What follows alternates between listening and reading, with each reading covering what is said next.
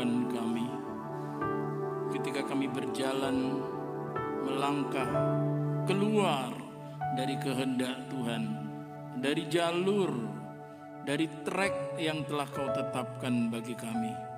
Berikan kepada kami keberanian untuk berbalik kepada Tuhan yang mengasihi kami, berbalik kepada firman yang hidup dan yang kekal itu.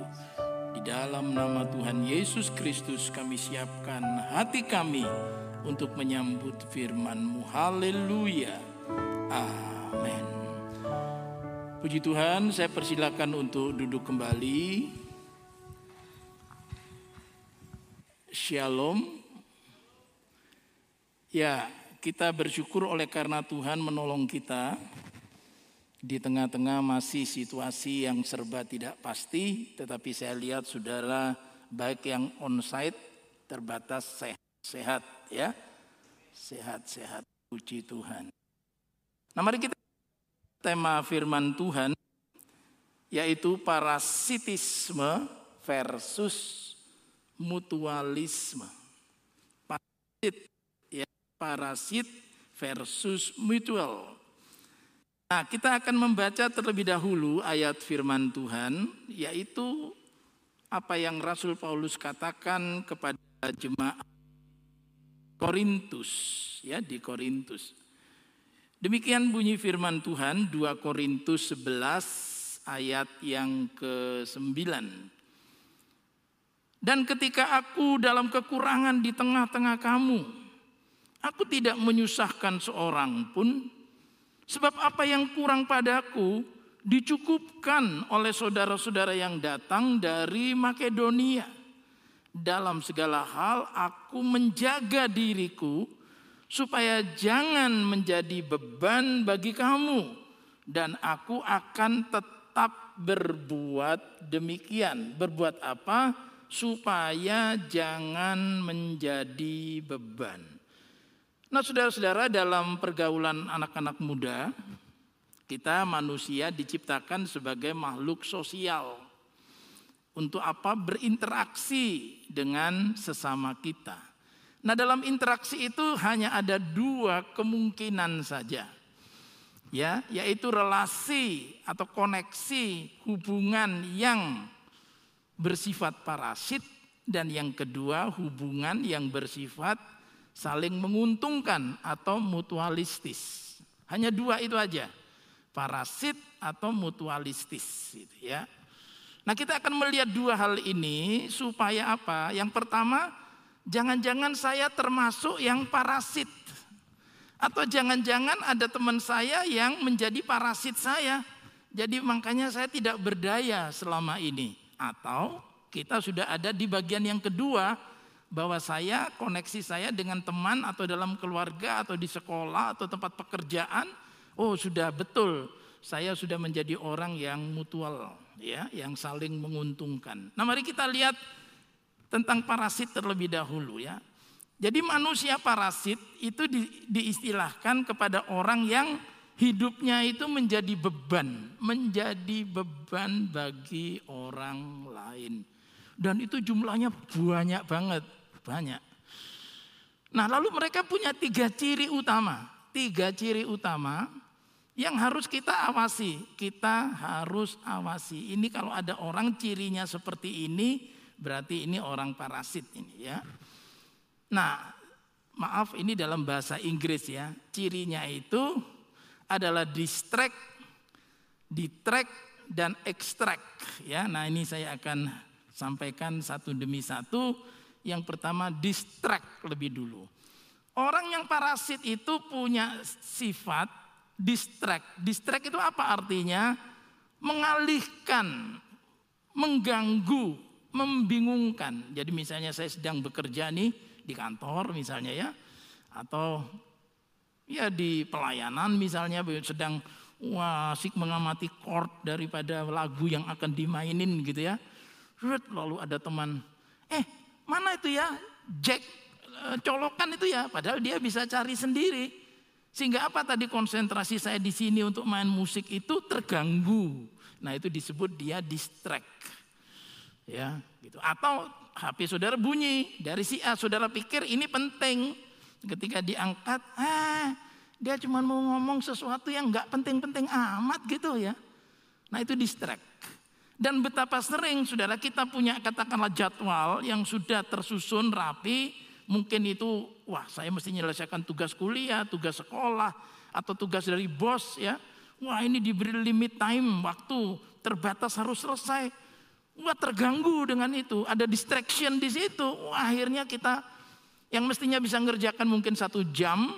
Nah karena gangguan itu, pengalihan fokus itu lalu menjadi apa? Yang menjadi lama, lebih lama.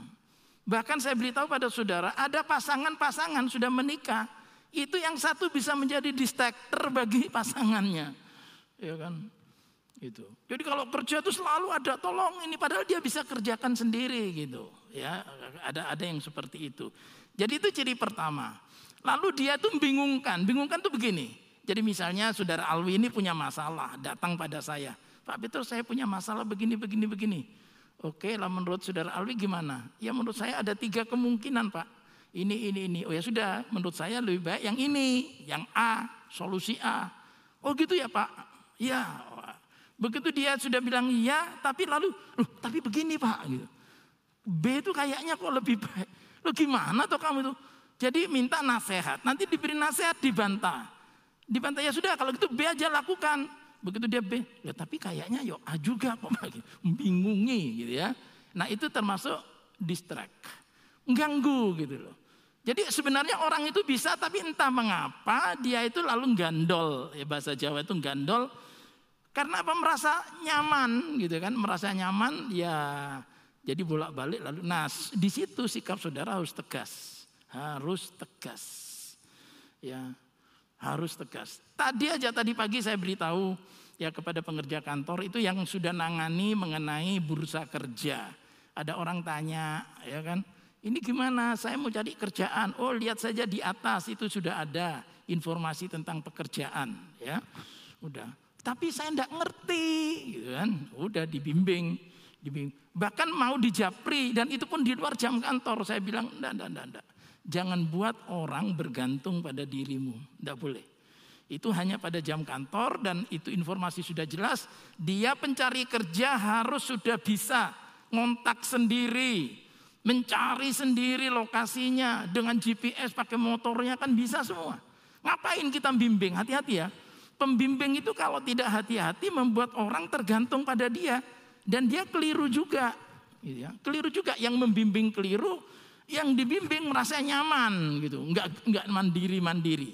Ini yang pertama distract. Nah lalu yang kedua itu adalah detract. Detract itu artinya mengurangi, menurunkan, memperkecil. Misalnya, saudara mendapatkan promosi kerja, ya, atau di sekolah saudara akan ditunjuk menjadi mungkin pimpinan salah satu kelompok di kelas atau di mana. Eh menurut kamu gimana ya?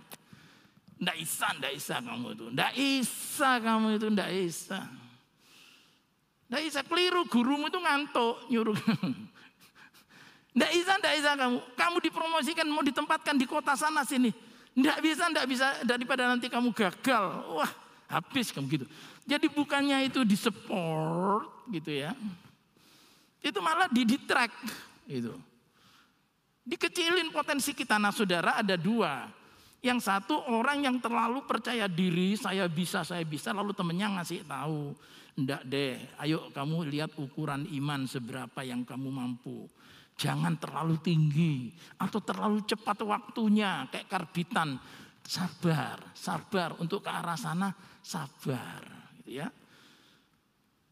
Nah, kalau memang begitu ya kita dengar, oh ya ya ya ya. Tapi ada yang sebaliknya, kita itu diberi potensi yang besar oleh Tuhan, lalu kita share dengan teman, teman itu tidak dukung malah ngecilin kita gitu loh. Itu hati-hati, itu termasuk parasit. Mengapa? Karena kalau kita kemudian setuju dengan tadi dari pimpinan mau mengangkat kita, berarti kita ada di posisi lebih tinggi Lalu dia takut kehilangan kita. Ya kan kalau posisi kita lebih tinggi kan dia tidak bisa interaksi seperti yang lalu. Frekuensinya, frekuensinya bisa tiap hari. Sekarang waduh sorry saya sibuk. Kerjaan saya dulu wilayahnya cuma kota, sekarang satu provinsi. Sorry aku tidak bisa, tidak bisa kamu tanya yang lain itu kan bisa putus itu ya. Padahal selama ini dia nyaman. Nah daripada nanti saya saya tidak punya tempat di mana saya bisa share, di mana saya bisa dapat advice, mending saya bilang kamu tidak mampu. Nah dengan bilang kamu tidak mampu itu bukan berarti betul-betul kita tidak mampu, tapi untuk kepentingan dia supaya dia itu masih punya tempat dan tidak tergantikan, unreplaceable gitu. Hati-hati. Ya, berarti saudara kembali berdoa, Tuhan ini ada promosi, tapi temanku kok bilang aku tidak mampu. Nah, gimana? Gimana Tuhan? Nah, begitu saudara punya kepastian, Roh Kudus beritahu pada saudara, ya saudara ambil keputusan. Perkara teman saudara kemudian, loh kok ditinggal? Ya sudah, itu salah dia.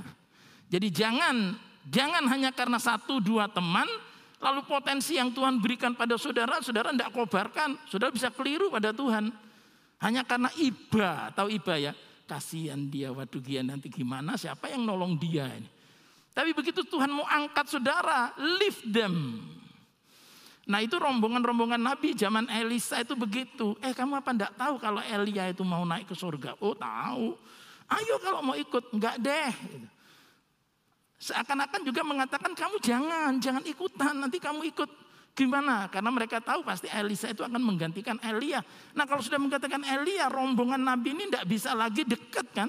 Pasti ada semacam satu jarak gitu. Sehingga mereka melarang, melarang tujuannya untuk kepentingan mereka, bukan benar-benar tulus karena orang ini bukan. Hati-hati itu namanya ditrack. Yang ketiga itu adalah ekstrak. Ekstrak itu seperti zaman perbudakan. Misalnya ini maaf ya saudara Alwi tak jadikan contoh lagi.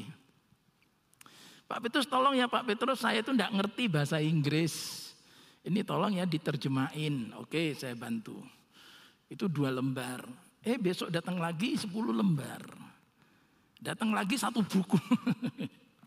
ya sampai saya tidak punya waktu lagi ngurus istri. Tidak punya waktu ngurus anak tidak punya lagi ngurus untuk diri saya sendiri. Sampai tidak punya waktu untuk berdoa. Karena saya mesti nolong melalui itu. Jadi saya tanda petik diperas, diekstrak, diambil sarinya gitu. Ya, itu itu sering kali kita tidak sadar. Anu aku tidak bisa, oh main musik tidak bisa gimana ya oh ya dibantu kan diajari gini gini gini gini oh sudah oh nanti bait yang ketiga gimana ya oh oh ya gini gini gini Terus gitu ya. Dipers habis begitu, udah ya, oh aku tak bubuk, ya kue bubuk lah, aku bebek, gitu. Kamu bobok selesai. Ya lah saya ini tadi kerjaan yang ini ndak ndak tertangani karena tadi kamu meres aku, aku diperes entek-entekan waktunya, energinya, bahkan mungkin duitnya. Setelah habis lalu ampasnya ini ya, dibuang gitu ya. Nah itu hati-hati ada teman yang begitu Nah saudara juga jangan, jangan jadi pemeras ya kan. Tak ambil aja ilmunya, tak ambil waktunya, tak ambil duitnya, tak ambil. Wah, setelah itu saudara merasa senang dapat banyak lalu saudara biarkan dia. Tidak boleh. Ya, dan saudara juga harus tegas kalau ada orang seperti itu, sorry, saya punya tugas. Kalau kamu minta tolong saya lagi, saya kasih asisten deh ya. Jadi kamu tanya si B aja. Si B bisa kok, si B bisa. Nah mungkin dia akan berkata, oh, oh jahat, kamu jahat, tidak masalah. Tidak masalah, jangan saudara takut dengan istilah itu. Ya, daripada saudara diperas, ya, diperas habis-habisan sampai waktu untuk pacar juga tidak sempat ya. Kamu kenapa? Aku lagi ngajarin ini. Loh, kamu tidak bisa dampingi aku untuk ini. Ini padahal ini mau jadi teman hidup. Tapi karena tadi diperas oleh ini, waktu dengan sang kekasih itu nggak ada lagi. Sekarang pertanyaannya adalah kalau kekasihnya yang meras. Nah itu juga hati-hati. Ya ada cewek, ada cowok yang meras gitu ya. Habis itu habis dibuang ya. Habis manis sepah dibuang tapi di sini jadi bank sampah jadi jadi jadi duit juga Oke, sekarang mutual ya mutual. Pak kalau tidak begitu lalu gimana Pak? Nah ini ini yang kedua kelompok kedua itu adalah orang-orang yang sadar bisa bisa melakukan hubungan timbal balik untuk saling menguntungkan gitu ya. Nah, ini pun punya kehususan ya, punya ciri. Apa cirinya? Ciri orang yang mutual itu adalah dia punya prinsip seperti yang ada di Alkitab, yaitu give and take, proaktif dan sacrifice. Ya, nah mari kita akan lihat mengenai hal ini ya. Surat Galatia. Rasul Paulus berkata, Galatia 6 ayat 2, bertolong-tolonganlah menanggung bebanmu. Demikianlah kamu memenuhi hukum Kristus. Ini ada ilustrasi. Katanya di sorga dan di neraka itu sarapan paginya itu sarapan sop. ya, ini ilustrasi loh ya. Surga dan neraka itu sama-sama sarapan. Bed dan ada yang sama juga makannya itu mesti pakai sendok dan sendoknya itu panjangnya 2 meter. Jadi kalau mau makan sup itu sendoknya itu 2 meter. Nah, orang-orang yang di sorga itu gemuk-gemuk. Ya. Tapi yang di neraka itu kurus-kurus gitu. Tidak bisa makan. Ya. Mengapa? Karena yang di neraka itu tidak bisa pakai sendok 2 meter. Mangkoknya di sini gimana ini? Malah mereka protes, gimana ngasih sendok oh, cukup beberapa senti saja sampai 2 meter. Ini tidak bisa makan, tidak bisa makan. Nah akhirnya teng, waktu habis tidak sempat makan. Nah di surga gemuk-gemuk. ya. Kenapa? Karena misalnya, bukan misalnya, pasti ya Alwi dan saya di surga ya. ya. Saudara Alwi punya sendok 2 meter, saya 2 meter ya kita ngukur jarak deh. Saya nyuapin Alwi gitu, Alwi nyuapin saya, makanya gemuk-gemuk. Kalau di Amerika, kalau yang di di mana neraka itu itu mau pakai sendoknya sendiri-sendiri. You know the difference? Tahu ya bedanya ya. Jadi di, di surga itu sudah terbiasa saling tolong menolong. Aku ngasih makan kamu, kamu ngasih makan aku. Jadi walaupun sendoknya 2 meter ya tetap bisa nikmati. Di neraka bodoh-bodoh ya kan dan egois-egois ya akhirnya tidak menikmati. Sudah ngerti ya ilustrasi ini ya. Bertolong-tolonganlah menanggung bebanmu. Itu saudara lihat gambar sederhana itu. Yang satu nolong, satunya ditolong lagi, satunya ditolong lagi. Begitulah hidup ini. Ya. Apa prinsipnya tadi? Yang pertama give and take. Loh Pak bukan take and give. Enggak. Itu prinsip dunia itu take and give. Ngambil dulu baru ngasih. Tapi prinsip firman itu kasih dulu baru ngambil. Kasih dulu. Tabur dulu baru tuai. Dan orang yang punya prinsip give and take ini dia tidak berpikir untuk take-nya, dia selalu memikirkan how I how can I give gitu ya. Bagaimana aku bisa memberi apa yang Tuhan berikan padaku? Karena apa yang ada padaku itu bukan milikku secara mutlak, bukan. Ini yang ada pada saya ini. Itu tuh dari Tuhan, saya cuma dititipi saja. Dititipi saja. Halo bro, sini bro. Sini. Maju depan. Maju depan sini. Ya, ya, ya. Jadi saya cuma dititip ini tak kasih kamu 50 ribu ya. ya, ya. Udah ambil aja. Menghina pendeta dipikir tidak bisa ngasih. Bisa. Bisa. Udah ambil. Tidak mau berkat. Berkat. Jangan lupa besok perpuluhan. Jadi inginnya itu memberi karena apa yang ada itu itu dari Tuhan. Tapi jangan kasih tahu istri saya. Nanti dia tanya, mana lagi uangnya gitu kan. Jadi saudara-saudara tidak apa-apa, tidak apa-apa itu uang saya ya.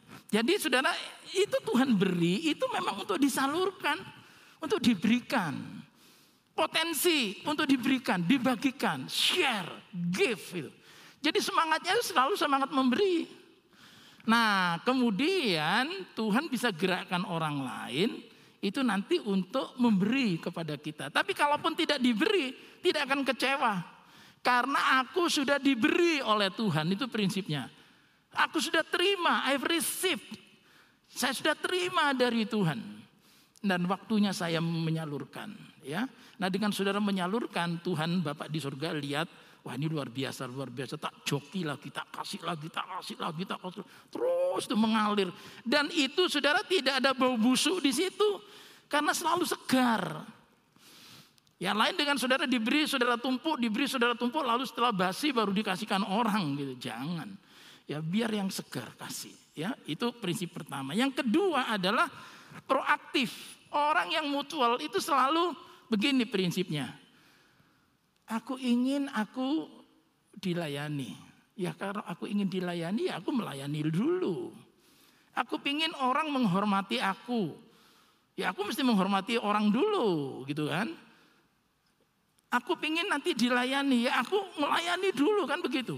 Jadi proaktif ini bukan hanya di dunia sekuler. Yesus mengatakan apa yang kau ingin orang lain lakukan padamu, lakukan padanya. Saudara mau orang tua saudara sayang saudara? Saudara ingin orang tua saudara mendukung pendapat-pendapat saudara? Bantu apa yang bisa saudara lakukan untuk orang tua. Bantu, bantu mikir, bantu merapikan rumah, bantu memberikan solusi, bantu, jangan tidak peduli. Begitu saudara tidak peduli, bahkan di lingkungan keluarga saudara tidak peduli ya, kalau saudara punya masalah, orang lain juga tidak akan peduli pada saudara. Dan ini saya sudah alami ya, umur saya 61 ini saya ngalami hal-hal seperti itu. Kalau proaktif kita lakukan lebih dulu, itu Tuhan senang. Tidak lawannya, apa lawannya? Reaktif. Eh, nunggu dulu. Ya, selalu nunggu, selalu nunggu, enggak usah. Jadi selalu apa yang bisa saya tolong, Pak? Apa yang bisa saya bantu, Pak? Ya. Gitu. Jangan oh, nunggu dulu dia minta apa enggak. Kalau dia minta tolong, oh, baru saya tolong. Enggak. Ya. Jadi dengan proaktif lihat aja di tempat kerja saudara proaktif, nanti pimpinan saudara akan senang. Kalau pimpinan saudara senang pasti honornya dinaikkan. Kalau tidak dinaikkan ya nanti Tuhan akan berkati lewat jalur yang lain. Betul. Betul. Ya. Jadi kalau saya mau saksi sedikit saudara-saudara ya. Anak saya yang kerja Jakarta kan seumur saudara ya, umur 28, 25 begitu ya. 28, 25. Kerja. Kerja dengan bosnya itu sudah mati-matian, mati-matian. Tetapi ada bos yang ya begitulah, ya tidak melihat sebagai aset, ya cuma dilihat sebagai objek aja, gitu. Nah, gimana? Ya tetap artinya itu honor ya ada kenaikan tapi tidak terlalu. Sehingga apa? Tuhan buka jalur lain, ada pekerjaan lain. Ya, ada pekerjaan lain di bidang musik gitu ya. Bahkan dari Korea Selatan minta ya, dia kirim apa namanya portofolio musik diminta Korea Selatan. Kerjanya di Jakarta. Jadi saudara-saudara ketika kita mau benar-benar mengobarkan karunia Allah dan secara proaktif kerja lebih daripada tuntutan, itu Tuhan buka tingkap langit, Tuhan berkati. Ya, tapi kalau saudara ngitungnya gini, waduh saya terimanya cuma segini. Ya udah kerjanya segini aja, nggak boleh. Kalau saudara terima sekian, saudara kerjakan lebih dari itu. Lebih dari itu. Dan nanti Tuhan berkati lewat jalur-jalur yang lain. Ya. Nah yang ketiga yang terakhir itu adalah sacrifice. Nah ini orangnya sacrifice ya. Dia dia kehujanan dan dia perlu payung itu. Tapi ada orang yang lebih perlu. Dia payungin. Aku kehujanan tidak apa-apa. Ya, nah, tetapi di sini sacrifice ini saya perlu memberi peringatan. Sebab ada orang yang sacrifice, misalnya tadi ya, waduh, kok kayaknya mukanya ini muka yang memelas ya. Mau tak kasih tadi duit 50 ribu, tapi saya tidak punya duit. Jadi saya pinjam ke Pak Alwi, wi, wi, Pak Alwi pinjami duit. Ya, lalu saya beri ke dia. Wah Pak Petrus orangnya bagus, murah hati, padahal utang. Itu tidak boleh. Beri dari apa yang ada pada kita. Kalau enggak ada ya udah. Tuhan saya mau memberi tapi saya belum punya. Tuhan tolong dia. Tuhan buka pintu dari orang lain menolong dia. Jangan sampai saudara kemudian kata berkorban itu lalu saudara tidak mau tahu dengan apa namanya citra saudara wah sepertinya tangan kanannya memberi tapi tangan kirinya utang sana utang sini utang utang sini ya lalu malah itu ya menjadi beban bagi saudara tidak boleh jadi saudara sacrifice itu lakukan pengorbanan sebagaimana Kristus sudah berkorban bagi kita. Tapi, nah ini, Pak, berarti berkorban itu dia senang saya susah ya Pak? Enggak. Bukan dia senang saya susah. Itu pengorbanan yang keliru. Dia senang dan saya senang. Perhatikan waktu Yesus berkorban buat kita, dia berkorban di kayu salib, dia curahkan darahnya, lalu kita percaya kepada korban penebusannya itu, kan Tuhan jadi senang dengan pengorbanannya itu. Jadi bukan saya berkorban lalu kemudian saya sendiri lalu waduh saya kok jadi susah begini. Itu itu tidak betul. Jadi mungkin saya menjadi tidak punya apa-apa tetapi saya senang. Apalagi kalau yang saya berikan itu kemudian bisa betul-betul digunakan bermanfaat. Ya, jadi saya harap saudara satu jangan menjadi beban bagi orang lain. Pak gimana Pak? Ini saya mau lulus Pak. Oke, kalau saudara mau lulus perguruan tinggi, saudara punya tekad dalam diri saudara. Begitu saya lulus, saya bekerja dua tahun dan saya akan bilang sama papa mama saya, terima kasih setelah dua tahun saya lulus, saya kerja, setelah itu jangan bantu saya lagi. Uh, itu keren. Keren. Ya, tapi itu harus ada tekad dari saudara. Wah ini tinggal dua tahun ya. ya. Orang tua saudara, orang tua yang baik, orang tua yang baik akan bilang, setuju.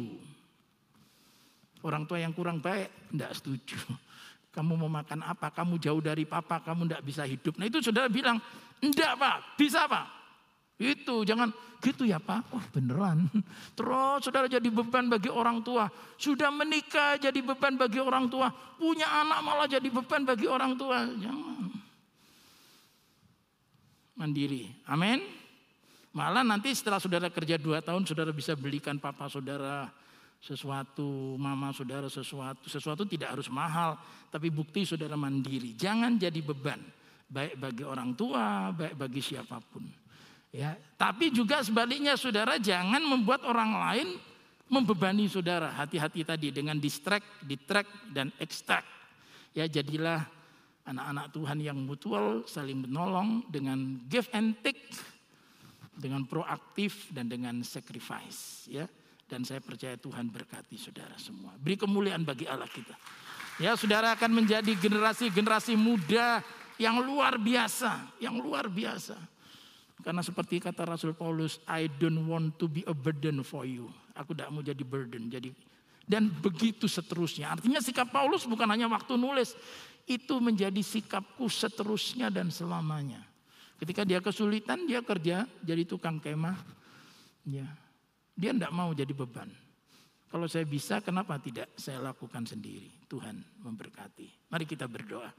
Terima kasih Bapak dalam interaksi kami dengan teman-teman kami, baik di sekolah, baik di tempat pekerjaan, baik di rumah, baik di pelayanan. Biarlah kiranya kami tidak menjadi parasit, dan kami juga tidak mengizinkan orang Tuhan menjadi parasit dalam hidup kami.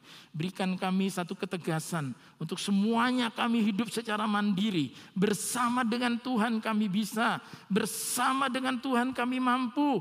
Potensi yang Tuhan berikan kepada kami adalah potensi yang besar dan kami dengan Allah mampu melakukan perkara-perkara yang besar. Dan kami tahu Tuhan anak-anakmu yang masih muda usia, ada yang masih bergantung pada orang tua.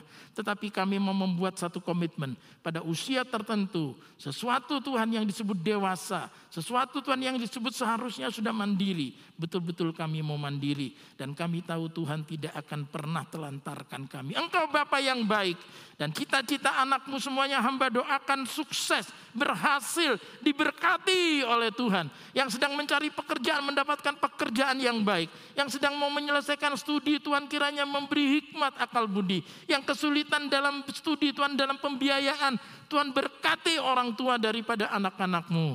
Dan kami percaya bersama dengan Tuhan kami bisa. Dan biarlah kiranya Tuhan Engkau kiranya menolong kami untuk sungguh kami dapat menjadi berkat bagi sesama kami. Di dalam nama Tuhan Yesus Kristus kami berdoa. Haleluya. Amin. Tuhan memberkati saudara-saudara sekalian.